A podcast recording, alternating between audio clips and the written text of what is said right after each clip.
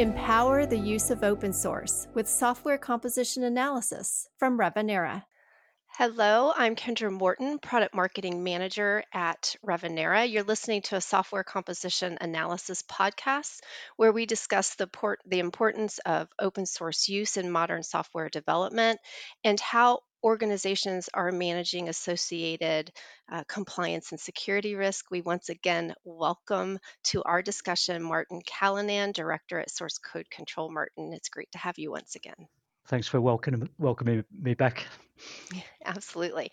Um, in a recent podcast, you and I talked about the fallout of the Log4Shell vulnerability, since it seems as if the dust is settling a bit. Um, however, we reached the conclusion that it's really not just about, or, sh- or should I say, you reached the conclusion that it's really not just about uh, Log4j in reality. Uh, you compared that security threat to Heartbleed. They almost read identically in terms of managing and remediating issues. The takeaway is that we're really not that much further along than 2014. However, we do have more guidance and tools today to help us move forward. So, today's discussion, we're going to focus on again key learnings from log4 sh- Log4Shell vulnerability say that three times fast and talk about um, software bill of materials initiatives, ongoing diligence, and the importance of being proactive versus reactive in controlling and understanding what's in your code. That's what we're going to cover today. So, first question to you When you look back on Log4Shell and vulnerabilities like Heartbleed, what should organizations be doing to minimize the fallout? Well, I think the real fallout related to any situation like this is if you if you are the developer of software, how can you build trust to your customers in the software that you're producing? So how how can you demonstrate you know, to a prospect, a partner, existing customer that if a similar situation comes up in the future, you've got a strategy for managing that to minimize the risk to the customer. And likewise, for the acquirer of software solutions, how can you trust your software suppliers that they'll manage that situation for you? Um, so it's not just a case of oh, there's a vulnerability. Let's let's find it. If we got it in our code, let's fix it, and we just move forward. That's that's not a strategy for managing that. And you know, there's there's been a lot of press about you know, we, we can't trust open source software. It's not even about open source software, it's about software in general. You've got, you've got to accept all, all software comes with flaws. Uh, the flaws are fixed, but how do you get that fixed out to customers? And how do you, like I said, how do you demonstrate if you if you're the software producer, how can you demonstrate to customers that you can you can manage that situation for them? Yeah, it's really um, there's there's a lot more benefit to open source use and the advantages Yeah. of open source, right? Um, and you just have to couple that with a a a pretty robust strategy for managing it, Yep. um, and so that you that so that organizations and development teams can use it to their best advantages. Yeah, I, I mean, I mean, like like for J, J or Heartbleed or any vulnerability, uh, and the the fallout as we started this conversation, you know, that is a symptom. It's not the root cause of the problem. The root cause of the problem is, you know, sadly, a lot of software companies are so pressured to deliver code, are not spend investing both in resources of people and tools to track and manage the use of open source. Um, I've seen articles saying, you know, we can't trust open source. But it's not about trusting open source. There's good open source and there's bad open source. There's good proprietary software, there's bad proprietary software. Um, you've got to be able to differentiate between the good software and the bad software. And that goes right back to, I refer to it as secure by design. You know, if you if you've got technical challenges and you find some code which is open source, which addresses that technical challenge, it may address the technical challenge, but it may be bad code. What, what I mean by that is it could be badly supported, it could be very out, out of date code. Um, so if there's an issue going forward, it's probably not going to get resolved, which causes you know, in the future, a potential problem uh, which could be expensive to fix. Mm-hmm. So you, you got you got to look at the root root cause and not not just the symptom. We talked a little bit about it in our last podcast, mm-hmm. but mm-hmm. it, it, it, you kind of hinted at it um, um, moments ago too. But in some organizations, not that it's a strategy, but almost an idea because of you know they're doing you know their day-to-day business yep. of fix it and forget it and move on yep. right but heartbleed is is a good hmm. a, a, good example of why that's not a good a, a good strategy or outlook yeah. yeah well also since since heartbleed which we did touch on previously as well there's far more guidance and industry initiatives to help both acquirers of software and producers of software to build trust in that kind of software supply chain, as it's referred to. So, an example I would give you would be the OpenChain project, mm-hmm. which was hosted by the Linux Foundation. A lot of big software companies and small software companies are involved in that. We're, we're involved with it as a service provider. But the, you know, the the goal of OpenChain is how can you build that trust in you know the software supply chain, and it's really about the, the, the process so can you identify all the third-party code in your code? Um, can you build a software bill of materials which is accurate? When you ship your software, you're not shipping a risk onto customers. Um, and the idea is it's now an ISO standard, ISO 5230. The idea is that a software company can implement the processes defined by OpenChain which is tracking all that open source in your code. And you can get a badge, an ISO standard, which you can share with prospects and customers. Say, this is our process for managing the software supply chain. Therefore, there is a level of trust that we do have a process for tracking and remediation of uh, open source in our, in our code. So then, if, if you're a, an acquirer of a software solution and you're asking questions of your suppliers. How do you manage this problem? And you see one of the suppliers is conformant with ISO 5230, then you can have confidence in that supplier. If the other supplier can't give you that confidence, it helps you in your decision making process. Um, so that's, that's just one example. There's quite a few industry initiatives. The other one is around software transparency.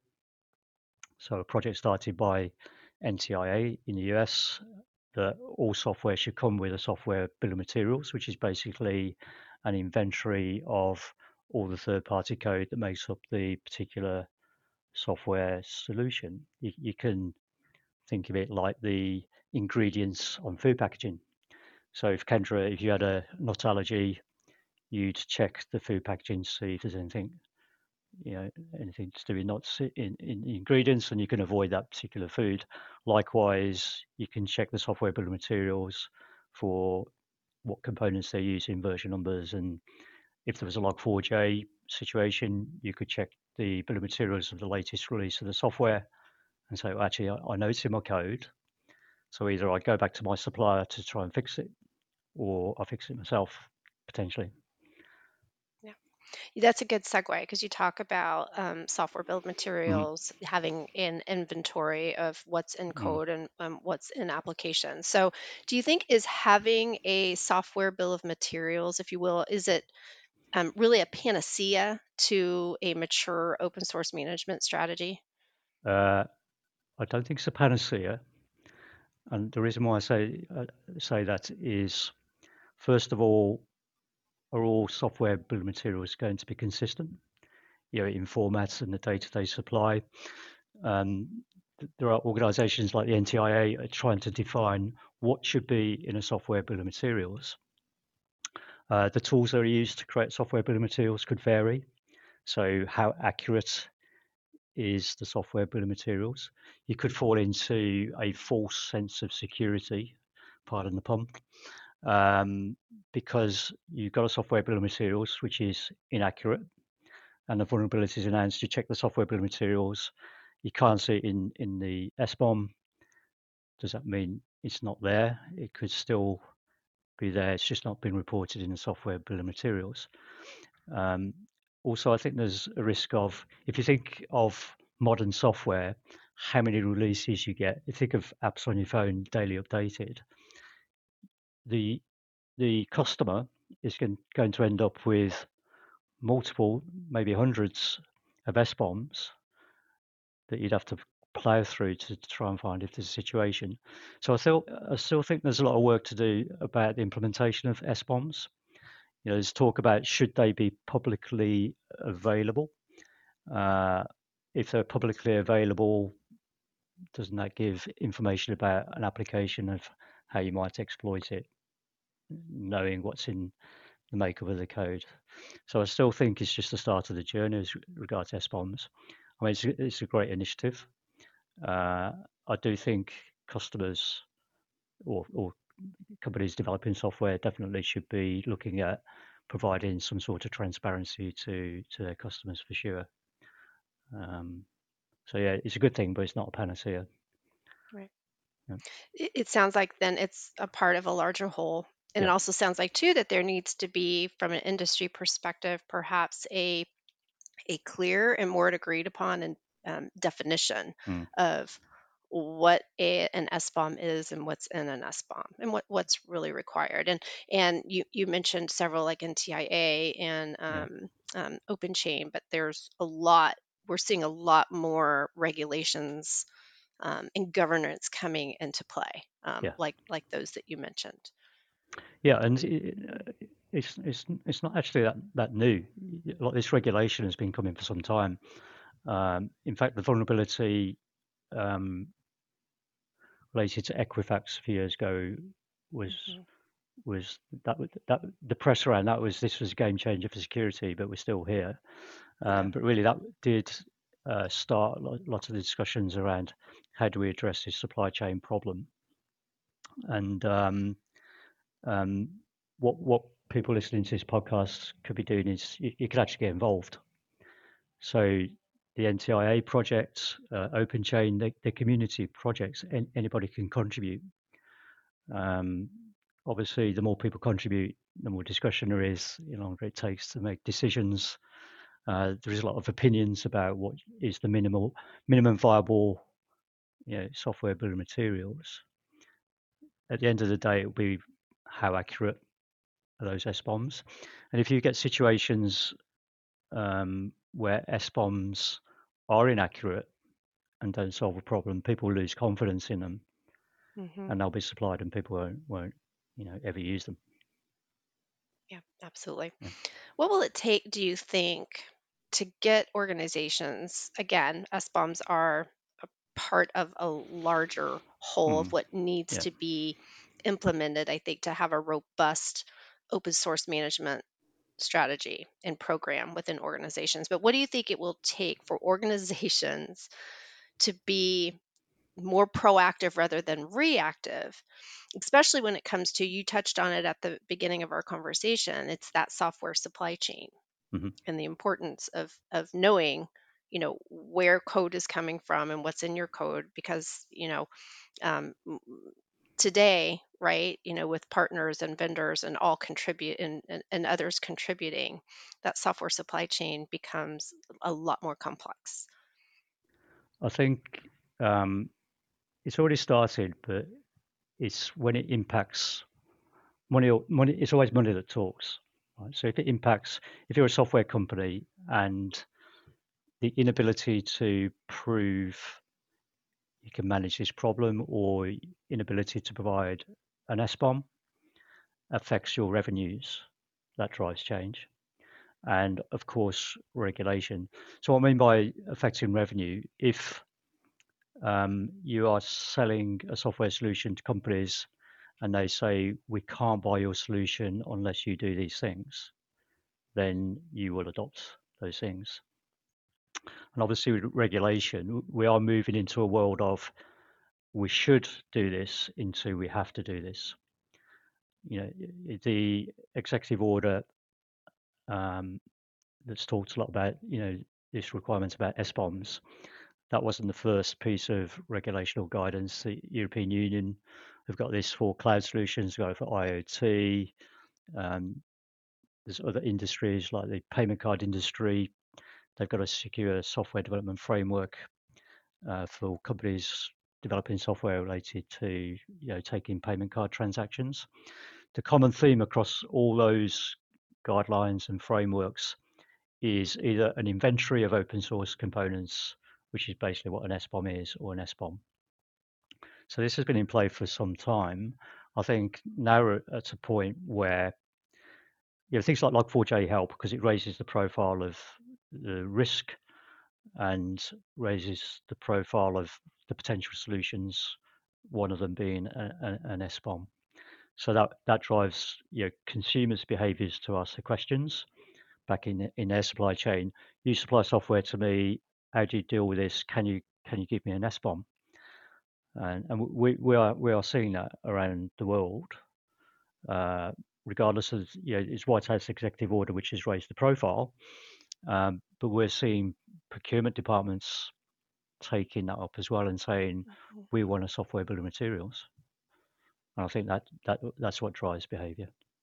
Yeah, yeah. Also, also, so, you, you, also uh, sorry, Kendra, you also no, get peer okay. peer pressure. So mm-hmm. if you get enough momentum, if if go back to OpenChain the goal of OpenChain now they've got an ISO standard is to get people people to adopt it. So in, increasingly, if um, you're competing and everyone's competing for you know business, and you're losing business because your competitors can provide a software bill of materials, you will definitely drive your business to produce a software bill of materials. So I think you can get that peer pressure. You, there'll be a tipping point where so many companies are doing it, you have to do it. There's always leaders and followers, early mm-hmm. adopters, and so on and so on. So I think we're at the early adopter stage where companies are leading the way with doing this. And uh, companies will follow in their wake. I think it's, it's inevitable. Yeah, that idea maybe of um, kind of like you said, those leaders and followers, kind of that mm. competitive mm. pressure yeah. of implementing processes, tools, people within an organization that kind of create a best practice around um, open source management and mm. having um, secure control over over your applications or over applications that are mm-hmm. produced and shipped to customers. Um, I think I think I think you're right, right? And there's much more awareness about it today um, than there than there has been. And like you said, there it, that's that's been growing. We've been we've been seeing that increase um, year over year. I think part of the problem is that there's a lack of understanding about how software development works. So you know, it's procurements you know that buy software solutions, not necessarily the customer understands software development. There's other aspects of business like ISO 9001 or ISO 27001 for information security. Uh, sometimes you cannot do business with a large company unless you've got those standards. Mm-hmm. And it's quite well un- understood, and you invest in doing those. Um, software development seems to be different, and I think it's because people don't understand how software development works. It's complicated. Um, leave it to the developers. But I think that's changing. So more and more companies will say you need that standard, or or you need to provide an SBOM or whatever it might be. The more that happens, it's inevitable. We oh, let's invest in it. Let's get it done. Yeah, let's get it done for yeah. sure. Well, Martin, thank you. I appreciate the discussion. Um, thank you once again for joining me today. Yeah, thanks. Bye, everybody. All right, thanks. Thank you so much to our audience for joining us. And uh, we hope to see you again or talk to you again soon on another software composition analysis podcast from Revenera. Have a great day. Empower the use of open source with software composition analysis from Revenera.